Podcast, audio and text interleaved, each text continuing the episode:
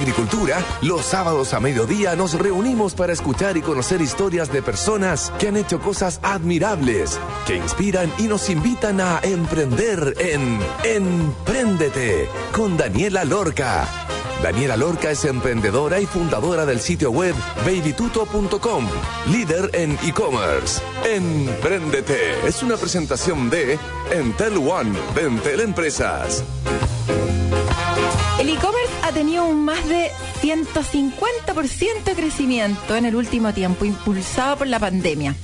Una industria en donde no es solo vender online, sino que llegue el producto a la casa y detrás de las lindas páginas web hay miles de operarios haciendo el trabajo de tomar la caja y mandarla, moviendo carga pesada, que en varios casos termina con lesiones musculares y crónicas. Andes Levers, impulsado por nuestro entrevistado de hoy, vio en esto un problema a resolver con un producto que nos contará que se llama exoesqueletos que son un esqueleto externo y portátil que se ponen los operarios para evitar lesiones y facilitar la ejecución de labores físicamente exigentes. Estos instrumentos refuerzan la espalda y los hombros de quien lo utiliza, trasladando el peso hacia las caderas y reduciendo la tensión y el esfuerzo de movimientos repetitivos que terminan deteriorando al cuerpo a lo largo del tiempo. ¿Quiénes son estos innovadores pensando en los trabajadores más expuestos y con trabajos más precarios del país? Vicente Sepúlveda, su cofundador, es lo que nos contará hoy. Bienvenido a Emprendete. ¿Cómo estás, Vicente? Hola, Dani. Gracias por la invitación a participar y a comentar esta tecnología. De nada. Oye, Vicente, cuéntanos, para quienes no te conocen, ¿quién eres? ¿Cómo llegaste a formar Andes Levers Sub Tecnología? ¿Qué nació el 2018 y cómo pasaste de ahí? ¿Qué fue lo que hicieron ahí y que migraron después a exoesqueletos? Feliz. Mira, yo soy ingeniero comercial. Nosotros fundamos el año 2018 eh, esta startup tecnológica de nombre Underlever, como tú bien dices. El equipo está compuesto por personas que eh, han gestionado y implementado muchas tecnologías, entre esos exoesqueletos industriales en algunas de las principales industrias del país. Y eh, algunas personas que somos más millennials, como entre comillas yo, que nos apasionan mucho las tecnologías, eh, las innovaciones. Y en conjunto buscamos proporcionar a las empresas de Chile, digamos, contribuir a las empresas de Chile a optimizar sus procesos productivos mediante, en este caso en particular, vamos a hablar de lo que son los exoesqueletos y cómo pueden mejorar de forma considerable las condiciones de trabajo de los trabajadores que están expuestos todos los días a sufrir enfermedades y dolores musculares producto de, de sus labores. Buenísimo. Oye, ¿Cuál es el propósito finalmente? ¿Qué es lo que están resolviendo? ¿Por qué nace la empresa? ¿Nace porque ustedes, eh, alguno de ustedes se rompió la espalda, les pasó algo en el músculo, tenían un tío, un abuelo, un papá, o estaban investigando acerca de qué innovación o qué tecnología o qué producto nuevo incorporar o traer a Chile? ¿Cómo fue el proceso? El proceso fue el siguiente. Nosotros estábamos en un seminario de tecnología hace algún tiempo con, con nuestro equipo y nos llamó mucho la atención que eh, la Organización Mundial de la Salud señalara que aproximadamente el 60% de la discapacidad que se genera en el mundo se produce por actividades repetitivas y el principal problema está en la zona lumbar. En Chile nosotros no somos la excepción. Sufrimos aproximadamente el 20% de las licencias médicas que se tramitan en Chile corresponden a enfermedades por trastornos musculoesqueléticos y muchas de ellas se concentran en las extremidades superiores y en la zona lumbar, que es la parte baja de la espalda. Entonces, entendimos que este problema es bastante transversal en las empresas, que no solamente la tienen las empresas de logística, por ejemplo. También existe mucho manejo manual de carga en la industria de la construcción, en la industria de los alimentos, en la manufactura, en las maestranzas, en la siderurgia. Entonces, descubrimos que existían soluciones hoy día y que se vienen masificando con mucha fuerza en países más desarrollados, países como Alemania, como Francia, Canadá, Japón o Estados Unidos, llevan algunos años ya con exoesqueletos incorporados en sus procesos críticos para digamos, proteger a los trabajadores y hacer más eficientes esos procesos productivos que generalmente son los más duros para las empresas en materia de costos y también para los trabajadores que tienen que llegar a sus casas muy fatigados y en algunos casos con, lesiones que duran para toda la vida. Ya, ¿cómo funciona esto? Imagínate, eh, yo trabajo en una empresa en donde los operarios tienen que cargar carga pesada. Estoy escuchando la radio en este momento. ¿Qué tienen que hacer? ¿Tienen que ir a la página web? ¿Tienen que agendar alguna hora para ver el prototipo? ¿Para ver cómo funciona? Ustedes hacen pruebas en el lugar, como para que la gente vea qué es. Es como una mochilita que se pone como en la parte de la espalda, de la guata. Y en el fondo, ¿cómo funciona? O sea, ¿qué es lo que tiene? Tiene unos cables que se conectan con... Explícanos un poco más allá de qué es esto de exoesqueleto.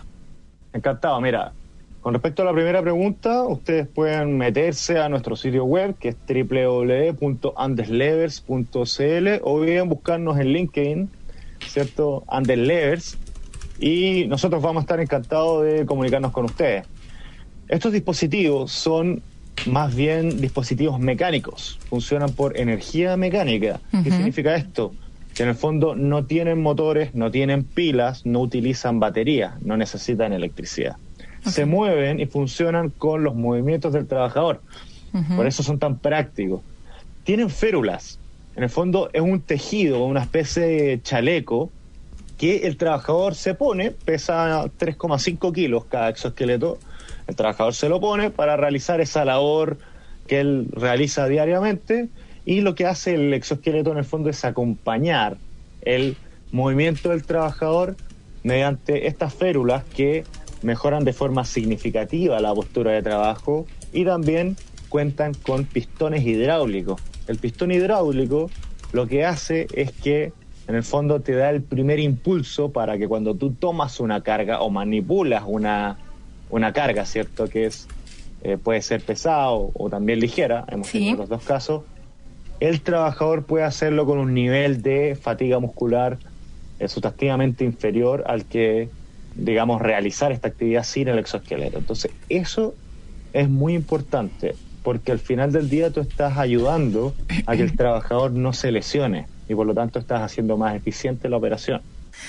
Modelo de negocio, estos se tienen que comprar, ustedes los arriendan, eh, dan un mes de prueba gratis para ver si los trabajadores, no sé, pues sienten alguna diferencia y si es que efectivamente quiero entender el beneficio que tiene para la empresa. O sea, si un trabajador se lesiona trabajando en la empresa, ¿el trabajador tiene alguna responsabilidad con eso o solamente vive la consecuencia de que el trabajador termina con licencia, efectivamente tiene una baja en su equipo que tiene que suplir de alguna manera y eso le genera un inconveniente más que otro costo porque al final lo paga eh, la ISAPRE o FONASA? Cuéntanos como el modelo de negocio, si se arriendan, se venden, lo otro que te pregunté también, y entender quién desarrolló esto, en qué país, y si ustedes son los representantes oficiales de la marca en Chile o en algún otro país dentro de la región. Perfecto. Mira, con respecto al modelo de negocio, nosotros estamos vendiendo estos equipos en Chile. Hemos participado de aproximadamente 40 visitas a terreno. Eso es lo que nosotros hacemos. Una vez que las empresas muestran interés por proteger a sus trabajadores, nosotros nos acercamos a la empresa, vamos a terreno, equipamos a los trabajadores con los exoesqueletos y son ellos los que efectivamente eh, bueno, en, la mayoría de los casos eh, recomiendan su utilización porque entienden que su seguridad es importante, ¿ya? Ahora, esta tecnología nosotros la traemos a Chile mediante, somos los distribuidores de una empresa vasca que se llama Gogoa Mobility Robots. Ellos llevan, digamos, comercializando exoesqueletos tanto médicos como industriales aproximadamente cinco años y bueno, ellos tienen presencia, además de en Chile, en países como Alemania, Francia, Polonia, etcétera.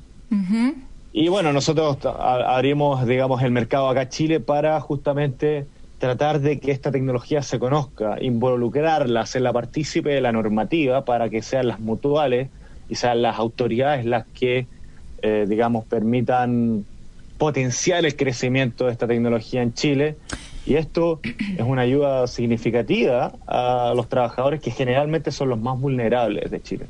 Claro, o sea, ustedes vieron la empresa Vasca es la innovadora y ustedes decidieron traer eso, representarlo acá en Chile finalmente en un ambiente que no estaba muy cubierto, producto de esta de este problema que existía de la cantidad de licencias. Te preguntaba antes acerca de, de la responsabilidad que tiene el empleador cuando una persona se lesiona haciendo algo en el trabajo. ¿Tiene alguna responsabilidad legal? ¿Tiene que hacer algo puntual o, o ninguna?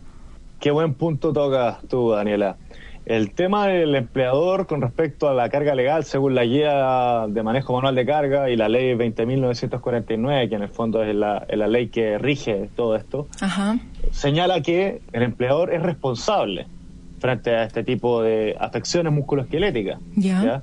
Entonces, lo que quiero decir es que el trabajador en el fondo eh, está sujeto a su empleador. Si el trabajador se lesiona, eh, es responsabilidad del empleador y por lo tanto es sumamente importante, más aún teniendo estos aspectos en consideración, proteger a los trabajadores. ¿Y qué significa eso en la práctica de que uno sea responsable? ¿Que tiene que pagar el tratamiento? ¿Qué significa ser responsable dentro de eso? Ser responsable significa que si el trabajador sufre cualquier tipo de afección musculoesquelética que pueda permear, digamos, o dificultar su destreza o su movilidad, el responsable, el único responsable de eso es el empleador y por lo tanto él debe hacerse cargo de los costos que eso implica. Ah, okay. Y eso pasa, eso ha pasado mucho. Nosotros hemos tenido muchas conversaciones con, con algunas empresas del país, uh -huh. empresas, empresas más o menos grandes, uh -huh. en que existen muchas, eh, digamos, enfermedades osteomusculares a, a las extremidades superiores y a la espalda, sí. en donde los trabajadores terminan incluso demandando a las empresas. Entonces, en vez de preocuparte de un tema legal que obviamente es costoso, es desagradable, bueno, tú puedes eh, equipar a un trabajador con un exoesqueleto y, bueno, el problema está resuelto. Eso está pasando hace mucho tiempo, ya en Alemania, en Estados Unidos. Y, nosotros también queremos hacerlo acá en Chile. Bien, vamos a estar hablando en el segundo bloque acerca de los precios, las dificultades que han tenido, etcétera. Pero antes vamos a ir a una pausa y les voy a contar que con la nueva solución tecnológica Entel One, tú y tu negocio podrán hacer y contestar las llamadas a su número fijo desde cualquier lugar, incluso si trabajan en terreno o desde sus casas. Dale la movilidad y flexibilidad a tu negocio portando tu número fijo a Entel One. Conócelo en entel.cl slash empresas de Entel Empresas. Qué bueno eso, sobre todo para las cuarentenas que uno llama al teléfono fijo y no te deriva a nadie. Y otro gentil auspicio como siempre porque detrás de cada producto o servicio que entregan las pymes se esconde un valor diferente, uno que mueva al país, uno que genera oportunidades para todo su entorno. Por eso, cuando es pyme tiene otro valor y en BCI lo seguirá apoyando. BCI ahora más que nunca, seamos diferentes. Vamos a escuchar When I'm 64 de The Beatles y ya estaremos de vuelta entonces con Vicente Sepúlveda, el cofundador de Exoesqueletos. Vamos y volvemos.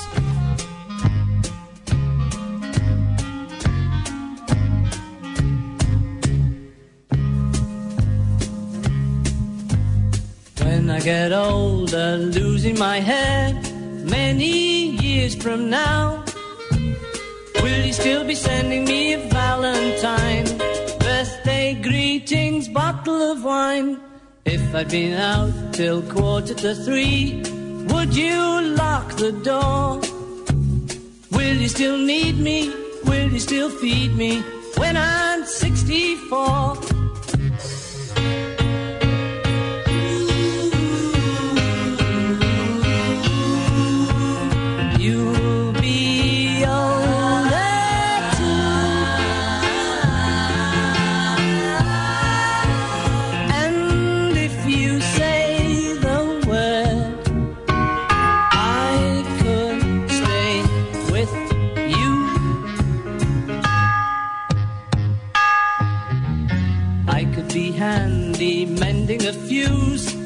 Your lights have gone.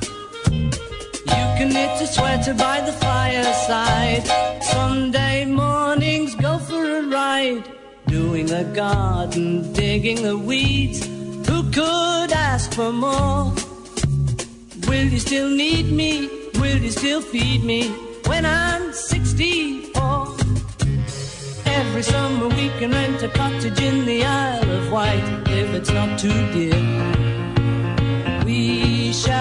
Scream and say, grandchildren on your knee, Vera, Chuck, and Dave. Send me a postcard, drop me a line, stating point of view. Indicate precisely what you mean to say. You're sincerely wasting away. Give me your answer, fill in a form, mine forevermore. Or will you still need me? Will you still feed me when I'm 64?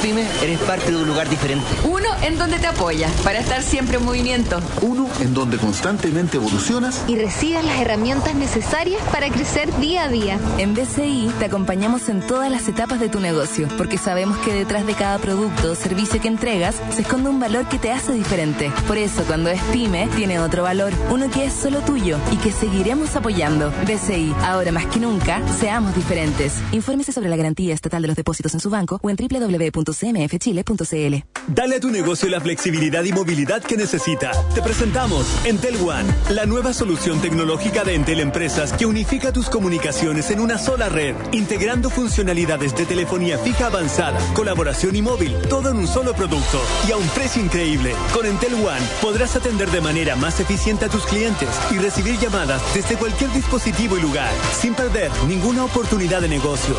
Conoce más en entel.cl slash empresas. Entel Empresas. Este fin de semana vuelve el torneo nacional y Agricultura estará presente desde las canchas. El cacique se enfrenta a los cementeros con dos viejos conocidos, Jorge Valdivia y Octavio Rivero. Hoy, desde las 5 de la tarde, sigue el duelo entre Colo Colo y Unión La Calera con el relato del Power Goal Marcelo González y el análisis del campeón de América Patricio Yáñez en el Estadio Monumental. Y el domingo, desde las 6 de la tarde, vamos al aire con el campeón del ascenso que debuta en primera con el tricampeón. En Chillán se enfrenta Ñublense ante Universidad Católica. La 921 vuelve con todo en el arranque de la fecha 1 del torneo nacional. Deportes en Agricultura. Más pasión, más opinión.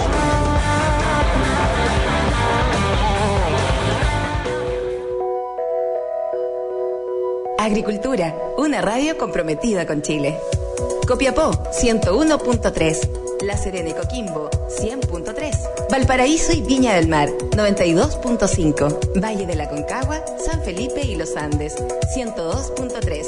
Santiago, 92.1. San Fernando, 99.1. Talca, 94.5. Concepción, 88.1. Los Ángeles, 100.5. Temuco, 103.9. Osorno, 91.1. Puerto Montt, 96.9. Coyhaique, 104.1.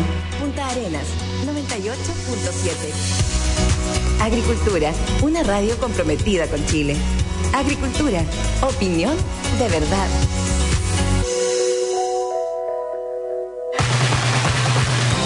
Hola queridos amigos, soy Cecilia Boloco y estoy tan feliz porque regreso a la radio.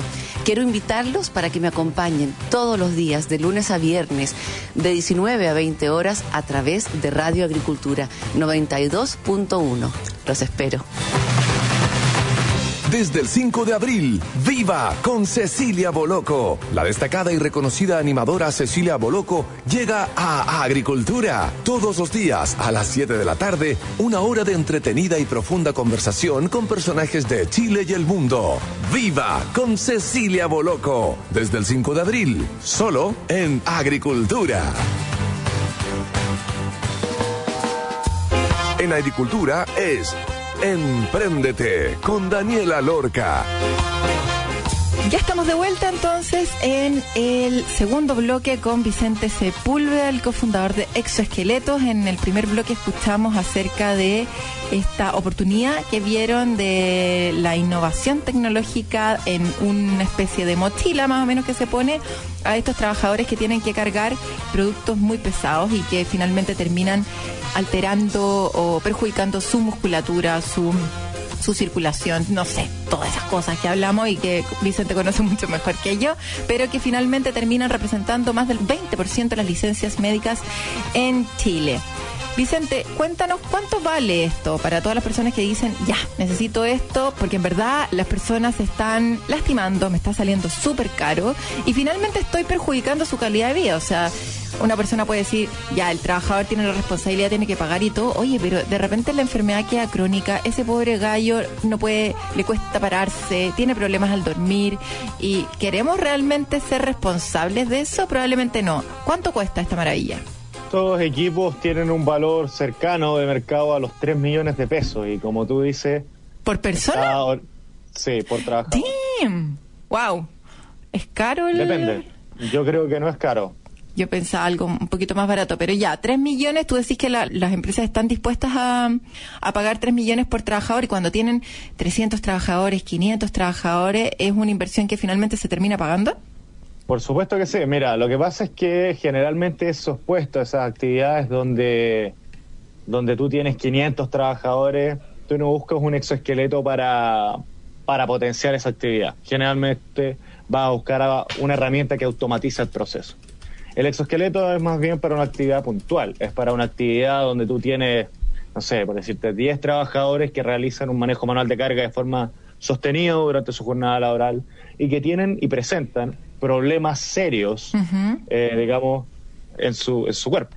Entonces, en ese tipo de actividad, el exoesqueleto viene a cumplir un rol muy importante en materia de seguridad y salud ocupacional. Claro. De hecho, nosotros estamos tratando de llevar estos equipos a, a las autoridades para que puedan ser incorporados dentro de la normativa, esas las mismas mutuales, las que recomienden estos equipos en esas condiciones, en esas actividades que son críticas. Muchas veces esas actividades generan una alta rotación de personal, Mm. pérdida de trabajadores que son productivos, eh, pérdidas de eficiencias operacionales Sí, no, y costos sociales muy, muy elevados. Claro. Eh, Como te digo, yo he estado presente en empresas donde hay trabajadores que han quedado discapacitados incluso, producto de labores que son muy exigentes.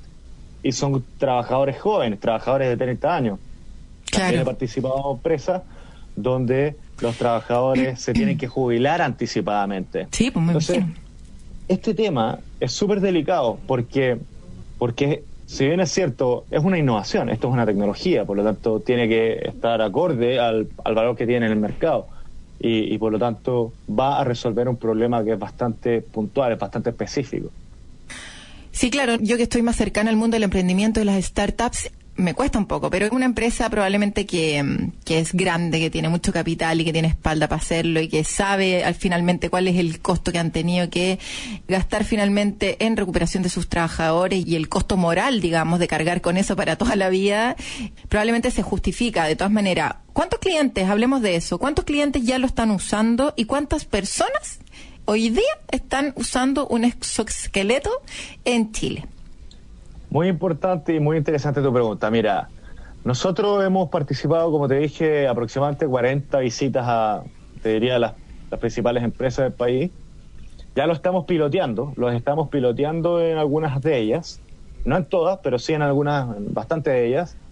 Y no, no te sabría decir un número de cuántos trabajadores hoy día están utilizando eh, exoesqueletos. Pero creo que si nosotros somos capaces de comunicar esto Sí, me imagino el, el propósito y el futuro que quieren lograr, pero vámonos a los números. ¿Cuántos clientes tienen? ¿Cuántos contratos cerrados? Más que el piloto, ¿con cuántas empresas ya han cerrado los exoesqueletos? Hemos cerrado con aproximadamente cinco empresas. Bien, ¿y alguna que se pueda nombrar, así como para tenerlo en el radar? Prefiero, prefiero mantenerlo. Ya. Es que creo que es un poco más confidencial. Me, Ok, pero y- estamos hablando acerca de, eh, no sé, po, 100 clientes por empresa que están usando algo así, onda ¿Tenéis 500 No, personas o...? No, Ya. no, lo que pasa es que estos equipos... Para que la gente que nos está escuchando entienda más o menos cuánto, ¿cachai? obvio. Para que tenga Mira, una orden de magnitud, explico. si no lo entendemos. Te lo explico. Estos equipos, en el fondo, se escalan, que se llama. Ya. ¿Qué significa eso? Tú piloteas cuatro exoesqueletos en una actividad, pasas, o sea, en el fondo compras cuatro exoesqueletos, los trabajadores usan esos exoesqueletos en los puestos, digamos, más críticos, y después de dos meses tú puedes tener métricas. Y la métrica en el fondo permite justificar un escalamiento mayor y ahí comprar 15 o 20 exoesqueletos. Y si eso va bien, eh, se vuelve a escalar a 100 exoesqueletos y así. Eso es lo que ha pasado, por ejemplo, en Toyota. Ujú. Toyota partió usando 5 exoesqueletos y hoy día tiene más de 500, Ah, ya, o sea, ¿podéis decir un nombre de un cliente? Pues te pregunté, me dijiste que no. pero no, no es cliente mío, ellos son, eh, ellos están en, en Estados Unidos. Ah, no es cliente acá chileno, ¿no? Yo me refiero a lo que han logrado ustedes acá en Chile. No, no, no es cliente chileno. Así que, bueno, eso es un poco cómo funciona el exoesqueleto, cómo se escala este proceso.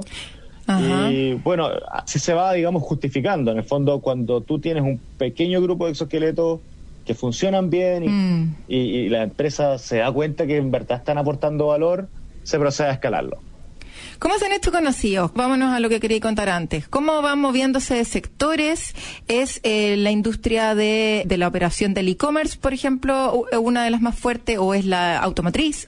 ¿Cómo se van saltando de industria en industria? ¿Cómo hacen efectivamente que esto sea más masivo? ¿Cómo piensan que esto lo van a masificar? Y también preguntarte si es que tienen alguna asociación, tú decías como que lo querían elevar a las autoridades y cosas de ese tipo, pero ¿tienen algo concreto ya con, no sé, la Asociación Chilena de Seguridad o la Mutual de Seguridad o alguna de esas entidades clásicas relacionadas con la seguridad de los trabajadores en Chile?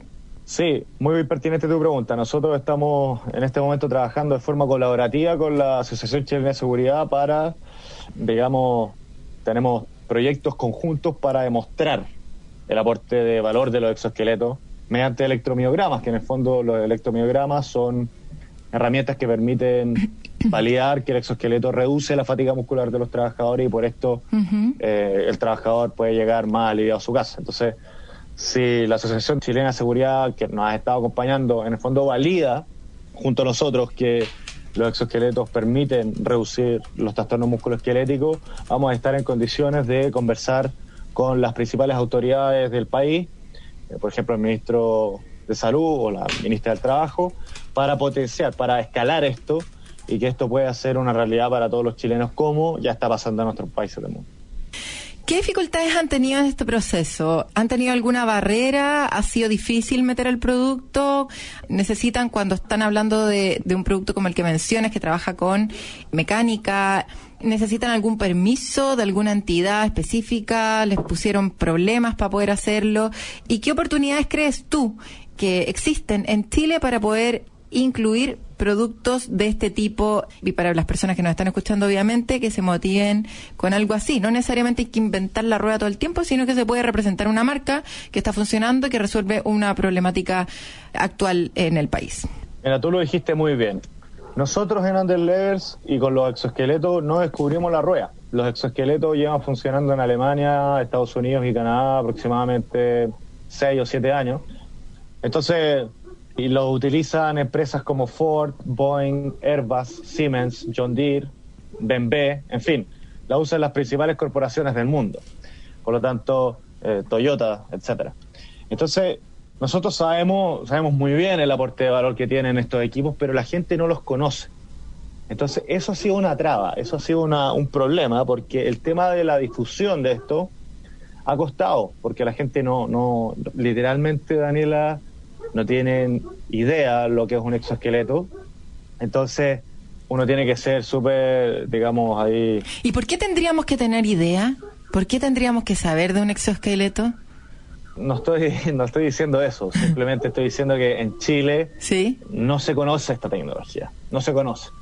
Entonces, cuando tú le comentas algo a cualquier persona sobre un exoesqueleto, generalmente tienes que partir de cero, generalmente. Entonces, Mm, Perdón, y tú decís que en los países donde hay más empresas funcionando con esto, hablar de un exoesqueleto es como hablar de algo súper como normal, eh, ya está normalizado. ¿Y por qué? ¿Por qué está normalizado? Porque lleva mucho tiempo, o sea, lo que ustedes necesitan para, para que esto sea masivo es tiempo finalmente, o qué es lo que han hecho distinto que en esos otros países ya es normal. Mira, por ejemplo, eh, lo que dicen las principales consultoras del mundo sobre los exoesqueletos industriales, el crecimiento que van a tener es que el año 2018 se vendieron en total entre exoesqueletos militares, médicos e industriales, que son las tres familias de exoesqueletos que existen, se vendieron 130 millones de dólares en exoesqueletos. Y para el año 2028, según Aviv Research, que es una de las principales consultoras del mundo, se van a vender eh, aproximadamente más de 5.800 millones de dólares. Entonces, estamos hablando de un crecimiento que es sobre las 40 veces, un crecimiento absolutamente exponencial y probablemente van a estar democratizados, van a estar masificados en Chile dentro Claro. de los próximos años. Claro. Ahora, como dices tú, eh, es, un pro- es un proceso que, que toma tiempo. Toma tiempo, especialmente ahora que el foco está puesto especialmente en la pandemia, en el COVID, ¿cierto? Es particularmente complejo presentar este problema que es una pandemia, es una pandemia invisible, porque, eh, por ejemplo, en la Unión Europea, tres de cada cinco trabajadores padecen trastornos musculoesqueléticos. Eh, es una cifra muy significativa. Eso se puede extrapolar a Chile. Y, y bueno, nadie habla de esto. Entonces, eh, yo creo que es importante visibilizar este problema y, que las autoridades conozcan este tipo de tecnologías, porque al final vienen a resolver un problema para el país. De todas maneras, bueno, con eso me respondiste el cómo piensan escalar esto, que finalmente es impulsarlo eh, a través de las autoridades para hacerlo más visible, esta pandemia invisible, para que la gente empiece a tomar conciencia de esto y eh, las grandes empresas empiecen a dar el ejemplo con este uso de exoesqueletos. Recordatorio de tu página web y dónde los podemos encontrar. ¿Cómo pueden solicitar un exoesqueleto de muestra para ver efectivamente el- la diferencia entre mover una caja y mover otra? Y también cuéntame acerca de, de en qué industria, así que no me podéis decir el nombre de los clientes, pero más o menos en qué industrias están. ¿Están en industrias manufactureras o qué tipo de industria? ¿Y cómo piensan moverse a otra industria estilo automotriz como... no sé, quizás en Argentina o en alguna parte en donde, en donde sean más masivas que acá en Chile, eh, ¿qué piensan hacer finalmente como para que exoesqueletos termine siendo tan normal como en otros países y como nos has comentado hoy día? Genial, mira, las principales industrias donde nosotros estamos acá en Chile es logística, manufactura de alimentos, yo te diría maestranzas y construcción. Ok. Esos son como generalmente donde se concentran eh, se concentran los llamados que recibimos. Pero también hemos recibido hartos llamados últimamente de la minería. Hay algunas actividades puntuales en la minería, por ejemplo, la lubricación, en donde eh, también se requieren eh, exoesqueletos industriales para proteger a los trabajadores. Eh, en re- con respecto al caso del sector automotriz, es muy importante, porque el sector automotriz en los países como España, por ejemplo, están mucho más desarrollados que en Chile, el sector automotriz, o Alemania, lo mismo. Entonces, estas industrias allá tienen y representan, representan mucho más que acá en Chile, es así. Y por lo tanto, los exoesqueletos son mucho más habituales en esas industrias. Acá en Chile, eh, sin embargo, no hemos tenido mucho contacto con estas industrias, a pesar de que los exoesqueletos eh, en estos países se venden muchísimo en estas industrias. Así que, como te digo, nosotros queremos darlos a conocer, queremos visibilizarlos, queremos que los comités paritarios los conozcan, que las autoridades los conozcan, que las mutualidades los conozcan y que todos juntos podamos construir un país más equitativo, más justo y que proteja a sus trabajadores. Vicente Sepúlveda, candidato concejal. Oye, eh, ya, entonces, recordatorio página web. www.andeslevers.cl y mi página, y perdón, y LinkedIn estamos en Andeslevers. Encantado si nos quieren, nos quieren comunicar, nosotros vamos a estar felices de, de conversar con ustedes. Buenísimo. Muchísimas gracias, Vicente Sepúlveda, entonces, por la entrevista de hoy. Te mando un abrazo y mucha suerte con la normalización de los exoesqueletos. Y para todos los que nos están escuchando, les voy a contar que con la nueva solución tecnológica Entel One, tú y tu negocio podrán hacer y contestar las llamadas a su número fijo desde cualquier lugar, incluso si trabajan en el terreno o desde sus casas. Dale la movilidad y flexibilidad a tu negocio portando tu número fijo a Entel One. Conócelo en entel.cl slash empresas de Entel Empresas. Y cuando es pyme, todo tiene otro valor, el valor de mover el país, de generar oportunidades. Porque detrás de cada producto o servicio se esconde un valor diferente. BCI, ahora más que nunca, seamos diferentes. Vamos a una pausa y ya estaremos de vuelta entonces en el tercer bloque con nuestra queridísima Paulina Barahona. Vamos y volvemos.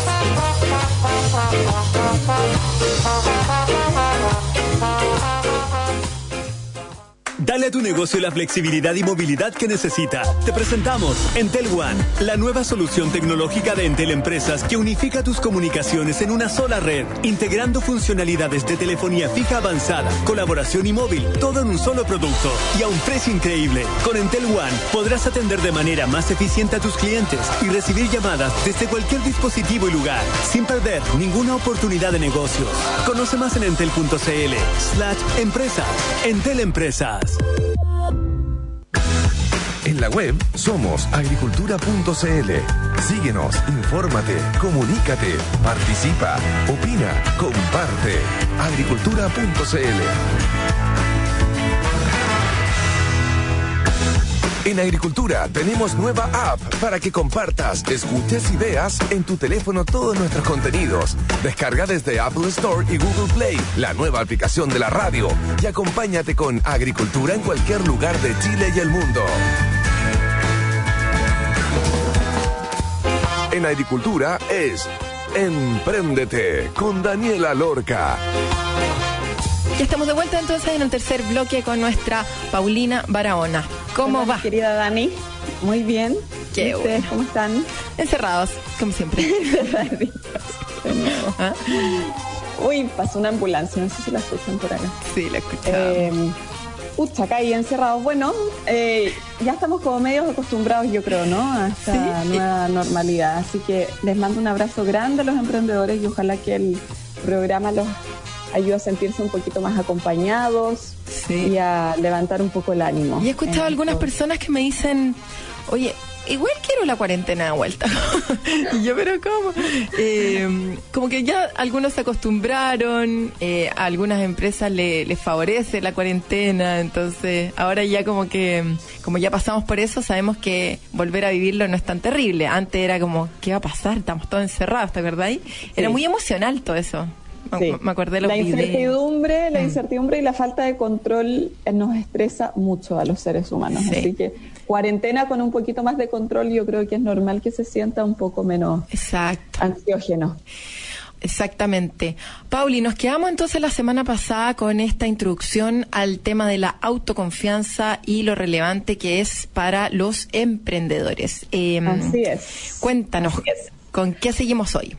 Bueno, la semana pasada tú me preguntabas, ¿y qué hacemos entonces? Como que queremos sentirnos más confiados en nosotros mismos para poder proyectar todo lo fantástico que es nuestro proyecto y todo lo que creemos en, en él y, y- y cómo queremos incluir a más personas en él y para eso necesitamos transmitir que nosotros también confiamos en nosotros mismos y que tenemos las capacidades para poder llevarlo adelante. Y que hay grupos de personas que se benefician un poco más por relaciones que permiten más autoconfianza, ¿no? O sea, como que si a ti como mujer emprendedora o a emprendedores más jóvenes lo están permanentemente cuestionando acerca de su eh, expertise o sus capacidades, entonces hay grupos que se pueden beneficiar más de creer en ellos mismos y como de sobreponerse a esas dudas para no estar drenando su energía, ¿no? En, uy, seré capaz y qué estoy haciendo acá y no sé si tengo todo lo necesario y qué sé yo, y tirarse al agua, tirarse a la piscina y creer en su proyecto y perseverar en él y, en fin, ¿no? Llevarlo adelante. Sí. Entonces, lo primero que yo te diría es que es importante tener una visión clara respecto a la autoconfianza. ¿Qué es la autoconfianza puede aportar a mi vida y qué no? Lo primero entonces es diferenciar confianza y competencia. Si no diferenciamos confianza y de competencia, entonces vamos a empezar a atribuir confianza en personas o en nosotros mismos incluso en momentos en que no tenemos todo lo necesario para, para asumir ese riesgo o para resolver ese problema. Mm. Si yo soy psicóloga y me dicen, oye, te toca operar a alguien, sí, vamos, yo puedo, yo, yo puedo hacer esta operación. No, yo no puedo hacer esa operación, tengo que llamar al cirujano. No, yo no tengo todas las competencias necesarias. Si me tiro al agua en algo para lo que yo no tengo las habilidades eh, que se necesitan, me voy a caer y me voy a pegar fuerte. Entonces es muy importante uno mismo ser capaz de, de diferenciar confianza de competencia y diferenciar, ok, ¿tengo las competencias para sentirme confiado en esto o no? Eso es lo primero. Lo segundo es diferenciar también qué es lo que quiero, qué es lo que espero que me dé la autoconfianza. Porque hay personas que piensan que necesitan proyectar seguridad y que eso les va a solucionar los problemas, que eso les va a ayudar a conectar más con otras personas instantáneamente y que eso les va a permitir vender su proyecto instantáneamente o sumar más personas a su equipo instantáneamente. Y la verdad es que eso no pasa. La autoconfianza sirve para, como decía antes, enfocar nuestros recursos y como focalizar nuestros esfuerzos en un proyecto en particular. Y sirve mucho entender desde dónde viene esta necesidad de confiar en uno mismo. Quiero ser escuchado, quiero ser reconocido, quiero tener éxito, porque si eso es lo que realmente quiero, entonces quizás tengo que usar mi autoconfianza de una manera particular para lograr esas metas. La autoconfianza no me va a llevar instantáneamente a ser reconocido, a tener éxito, a tener más conexión con otras personas eh, o a tener lazos más significativos. No es así. La confianza me ayuda a creer en mí y a enfocar mis recursos, pero no resuelve mágicamente todos mis desafíos, ¿no? Oye, ¿qué opinas de eso, Dani? Sí, que habíais dicho algo acerca de las relaciones, que creo que es muy importante porque de repente uno puede creer que hace algo muy bien, pero cuando lo, se lo muestra a alguien más, esa otra persona te puede decir, está muy mal. No te fijaste en esto, y qué pasa con esto, bla, bla. Entonces, como que creo que al final, con relación a las competencias, que es muy importante para la autoconfianza, uno necesita el feedback del otro o la interacción con un otro que te vaya de alguna manera confirmando que esas competencias que tú crees que haces bien son efectivamente competencias que haces bien. Y, y eso igual es, es- es bien relevante, como que me está, me está dando harta, harta vuelta el tema como de, de la Me necesidad. encanta tu pregunta porque nos lleva a la confirmación por excelencia de la autoconfianza o de la seguridad en uno mismo. Y es que si yo creo en mis capacidades para desarrollar este proyecto, eso significa que puedo tener la humildad suficiente para aprender de otros o para recibir críticas o para cambiar mi perspectiva incluso si es necesario. Claro. O sea, yo no voy a tener suficiente seguridad en mí mismo si la primera crítica o la primera duda me descompensa, me hace dudar de mí o de los demás o de mis vínculos o de lo que estoy haciendo, ¿no? Eso, eso no es una autoconfianza muy sólida, que digamos. Claro. Entonces, y es muy importante para los líderes de equipo, especialmente para los emprendedores, pero también para, no sé, los eh, managers, qué sé yo, gerentes, en fin, personas que están a cargo de del trabajo de otros, generar ambientes que permitan el aprendizaje. Y para eso es importante como abrirse a la duda de lo que estoy haciendo y abrirse a la crítica. Y hay como maneras bien concretas de eso, para generar ambientes así, como por ejemplo dudar de uno mismo, o de, de lo que uno está haciendo, o más que dudar de uno mismo en realidad, cuestionarse lo que uno está haciendo en voz alta. Como decir, en voz alta cuando estoy haciendo una reunión con un equipo, con toda la autoconfianza del mundo, decir como, sí, tenemos una oportunidad increíble acá, lo podemos lograr, pero no estoy tan seguro de esta decisión. No sé si esta decisión que estoy tomando es la mejor.